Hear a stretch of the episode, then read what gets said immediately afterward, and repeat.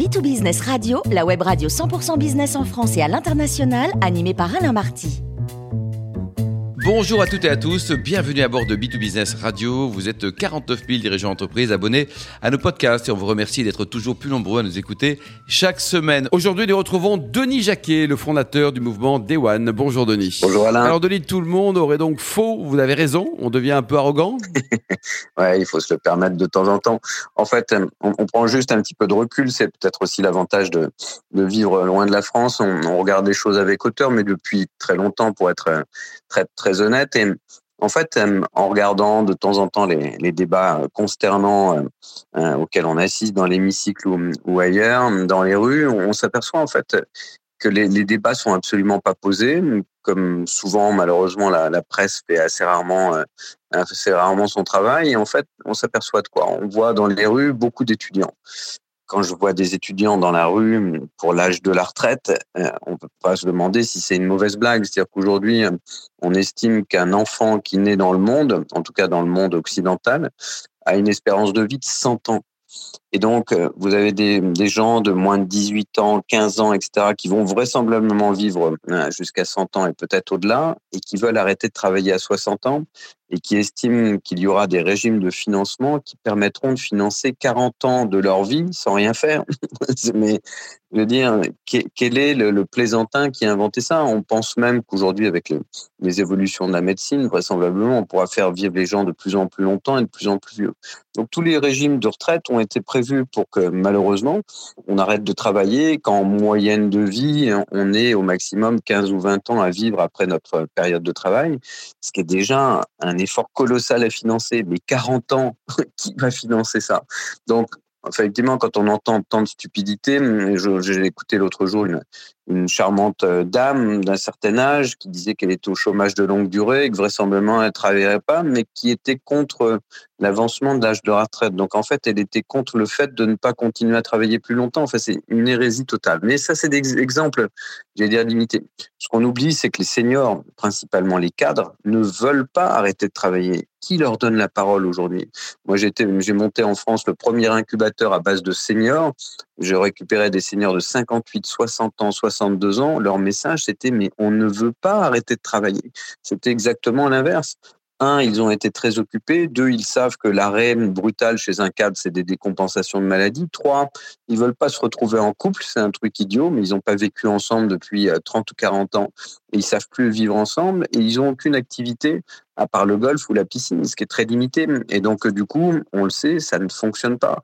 Et en réalité, il y a une énorme partie des cadres, mais qui est, c'est pas 30% ou 50%, mais plus de 80%, dont la vie sociale, la vie quotidienne, les rencontres, le réseau, l'excitation intellectuelle dépendent du travail. Donc on, on, veut absolument euh, vilipenter et vilipender et, et, diaboliser le travail. Le travail, pour la plupart des gens, ils ont envie de continuer. Donc, je pense que ceux qui sont vraiment dans la rue sont très majoritaires, ils sont en fait extrêmement minoritaires. D'ailleurs, ils sont que 1 ou 2 ou 3 millions sur 68 euh, millions de Français.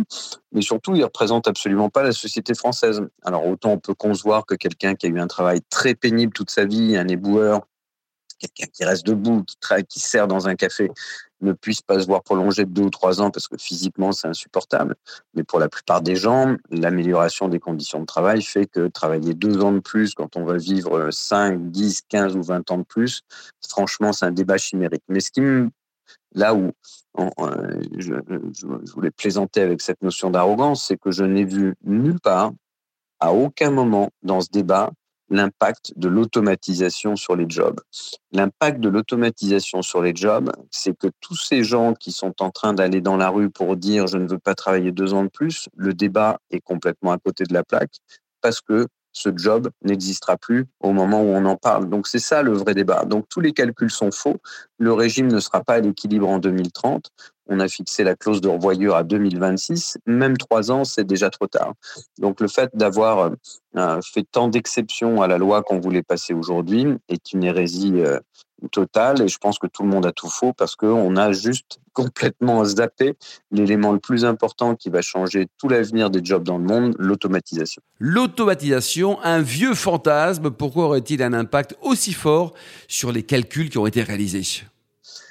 Alors d'abord, ce qu'il faut savoir, c'est que le comité des retraites qui fait les calculs et les évaluations sur le fait qu'on reviendrait peut-être à l'équilibre en 2030, jamais dans l'histoire de la vie de ce comité, il n'a fait un calcul ou une prévision qui soit correcte. Il s'est toujours planté. Alors, quand on se plante à données égales sur un, environnement économique, sur des perspectives d'évolution qui sont classiques et qui sont pas bouleversées par des choses importantes, c'est déjà grave.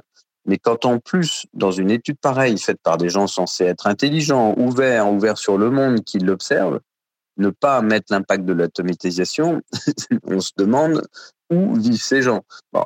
Alors heureusement, depuis quelques semaines, on parle de ChatGPT, mais ChatGPT, ça fait des années que ça se prépare. Ça fait des années que moi et un certain nombre d'autres, euh, en France et dans le monde, on dit, mais attendez, c'est une croissance linéaire la technologie évolue à la vitesse où elle peut évoluer en fonction de la quantité de data traitée et des puissances de calcul, mais à un moment donné, elle va devenir, comme toutes les technologies, exponentielles. Et ce jour-là, c'est un peu la théorie de la grenouille avec l'eau, tant que l'eau monte progressivement de température, elle se brûle pas. Et le jour elle est vraiment arrivée à une très forte température, ben on se brûle. Et là, on est arrivé au moment où on se brûle. Et comme personne n'a voulu le voir, bah, personne ne s'est préparé. Donc, qu'est-ce qui va se passer sur l'automatisation? Je ne parle pas de robotisation. L'automatisation, c'est le fait de collecter de la donnée, euh, d'éviter que des gestes répétitifs ou des analyses de données, des collections de données qui permettent de faire de prendre des décisions, puissent être totalement automatisées par des process. Aujourd'hui, avec l'évolution de ChatGPT et toutes les technologies qui l'environnent, hein, qui sont autour de cette technologie, parce que ChatGPT, c'est qu'un des morceaux de, de la chaîne, on estime que à peu près 82% des jobs dans le monde sont automatisables. Il veut dire qu'on pensait qu'on avait une dizaine d'années. Aujourd'hui, à la vitesse où ça va, on a au maximum 5 ans. Et ça va pouvoir absolument déclasser tous les jobs de basse qualification, parce que c'est là où il y a le plus de choses répétitives que l'automatisation permet de régler mais ça permet aussi, malheureusement, de déclasser des jobs de très haute valeur ajoutée qui vont être suppléés par la machine et qui vont se dégrader. Donc, il y a deux choses qu'on ignore. La première chose, c'est le nombre de millions de jobs qui vont être détruits. Je vous prends deux exemples très rapidement. Cette nouvelle technologie qui vient de sortir il y a 15 jours, qui est utilisée par le cinéma, elle fait le morphing de votre visage. Elle fait parler n'importe quel acteur dans le monde et actrice dans une vingtaine de langues en quelques minutes et en plus avec une synchronisation totale de votre visage, parce qu'elle l'a synchronisé, elle l'a mappé, elle l'a cartographié, et donc quand vous bougez, le sourcil, le nez, la bouche, etc., vous avez l'impression que c'est vous qui parlez en japonais, en espagnol, en portugais. Cette technologie n'était pas très au point jusqu'ici, elle est quasiment parfaite aujourd'hui. Ce sont des centaines de milliers de jobs rien qu'aux États-Unis, de graphistes d'un côté et de traducteurs qui vont disparaître. Est-ce qu'ils vont trouver un autre job? Réponse non, parce que euh, par une compétence en langue, ils n'ont rien du tout.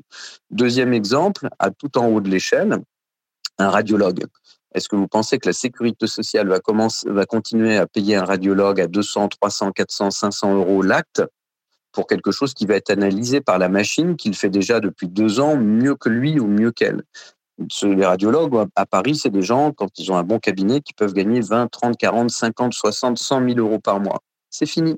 Donc, c'est-à-dire que d'un côté, on va détruire des centaines de millions de jobs dans le monde de basse qualification. Qu'allons-nous faire de ces gens? Et la deuxième chose, c'est on va dégrader la valeur d'un certain nombre de jobs de haute qualification qui vont donc se paupériser. Ils seront toujours là, ils seront toujours employés, mais ils gagneront cinq fois moins. Donc c'est la société tout entière qui s'appauvrit. Est-ce que c'est mis aujourd'hui dans la, prévision sur la retraite? Non. Est-ce que les syndicats en parlent? Non. Est-ce que la presse en parle? Non. C'est juste l'effet le plus majeur qui existe aujourd'hui dans le monde et personne n'en parle. Mais alors, Denis, est-ce qu'on peut une fois de plus parler d'exception française? Je pense que la France est, fait partie de ces, ces, pays qu'on peut malheureusement et sans caricature qualifier de communistes depuis très longtemps. Euh, je veux dire, si vous êtes propriétaire et que vous avez un locataire qui paye pas, vous avez compris que c'est toujours le locataire qui a raison. Euh, et quand vous voulez le déloger au bout de 18 ou 24 mois, c'est vous qui finissez en prison. Euh, dans votre entreprise, moi en tant que chef d'entreprise, c'est pas moi le patron. Le patron, c'est l'État, le droit du travail, le syndicaliste, mais c'est plus moi parce qu'effectivement, on considère qu'on a dû faire une expropriation parce que les entrepreneurs sont des gens tellement fondamentalement méchants euh, qui ne pensent qu'à une chose, c'est de licencier et mal payer les gens. Donc, euh, on a une culture du travail inexistante en France. Euh, regardez ce qu'a fait Anne Hidalgo avec les, les, poubelles. Par profit politique, elle préfère pourrir sa ville un peu plus qu'elle ne l'a fait depuis euh, deux mandats. Les gens sont obligés, on le voyait cette nuit, de commencer à, faire brûler les ordures pour essayer d'éveiller un peu d'attention. Enfin, c'est hallucinant. Donc oui, je pense qu'on peut parler d'exception française. Pourquoi? Le monde est en train d'être dominé par des gens qui travaillent qui attribuent de la valeur au travail, qui savent que c'est la raison et le moyen d'élévation sociale et qui vont nous envahir. L'Inde, la Chine, aujourd'hui, sont des gens qui travaillent 6 jours sur 7, qui travaillent 45 à 50 heures par semaine et pas 39, et pas 36 et pas 35. Je dis pas que c'est mieux ou moins bien. Je dis pas que la qualité de vie, la réinvention du travail n'est pas nécessaire. Mais je dis qu'aujourd'hui, la réalité économique, c'est que nous sommes face à des géants qui sont en train de devenir les plus puissants au monde et qui n'ont qu'une envie, bouffer le monde, excusez-moi d'être trivial, et qui travaillent. Et nous, on ne pense qu'à une chose, c'est nos acquis et travailler de moins en moins et surtout pas plus pour continuer à alimenter notre, notre modèle. Donc oui, je pense que la France est le reflet de cette Europe qui décline, de cette Europe qui n'a pas compris qu'elle devait s'adapter au monde parce qu'elle n'est plus dans son cocon et elle n'est plus dominatrice. Donc tant qu'on n'avait pas la Chine ou l'Inde euh, face à nous, on pouvait continuer à vivre dans notre bulle. Maintenant, c'est plus possible. Et personne, pourtant, ne pense à, s'occuper de ça. Donc, une exception française, c'est clair. Le fait de, de, diaboliser le travail, ça reste une exception quasiment française et un petit peu euh, européenne. Et malheureusement, on va encore être l'exception qui va défier toutes les règles et qui va contribuer, c'est triste, c'est ça que les gens ne voient pas, va contribuer à un déclin qui va les enfoncer un peu plus. Donc, euh, au lieu de se battre pour travailler deux ans de moins, ils devraient se battre pour avoir un avenir. Et c'est malheureusement pas le fond du débat, et c'est ça qui me rend très triste. Cette réforme, elle n'est pas populaire, mais devrait-on réellement y renoncer? Euh, je pense que beaucoup de commentateurs disent mais euh, regardez, elle n'est pas populaire, donc il devrait l'abandonner Macron. Alors moi, pour moi, qu'il est tellement critiqué ces dernières années, je dis pour une fois, qu'il va essayer d'aller au bout de quelque chose. Au contraire, gouverner, c'est pas d'être populaire, c'est de prendre des mesures qui garantissent l'avenir d'un pays. Revoir l'équation sur les retraites, c'est garantir que tous ces gens qui sont dans la rue puissent au contraire en avoir une plus tard. Donc il faut le, le faire je vais dire, comme disait le grand philosophe euh, et cycliste Virin, qu'à l'insu de leur plein gré. C'est-à-dire qu'à un moment donné, il faut faire le bonheur des gens malgré eux. Personne n'a envie de renoncer à des droits acquis. Mais à un moment donné, c'est le rôle du gouvernement de dire, bah, écoute, je vais le faire ton bonheur à ta place.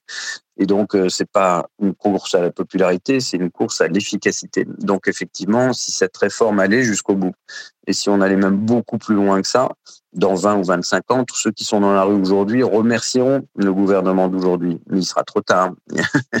donc, euh, donc, je pense qu'aujourd'hui, euh, euh, voilà, il faut arrêter de regarder qui est dans la rue, il faut surtout regarder qui n'y est pas. Il y a 68 millions de Français, il y en a un million et demi dans la rue. Donc ça veut dire, ça veut pas dire que les 66 millions et demi qui sont là sont tous pour la réforme de la retraite. Mais si massivement ils pensaient qu'on leur enlevait vraiment quelque chose, il y aurait 20 millions de personnes dans la rue. C'est pas le cas.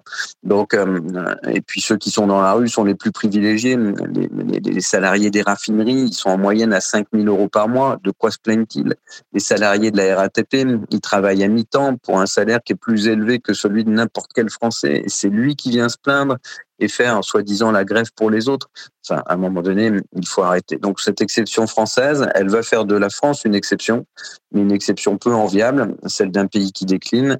Et malheureusement, je pense que l'aveuglement n'a jamais été le, meilleur conseil pour l'avenir.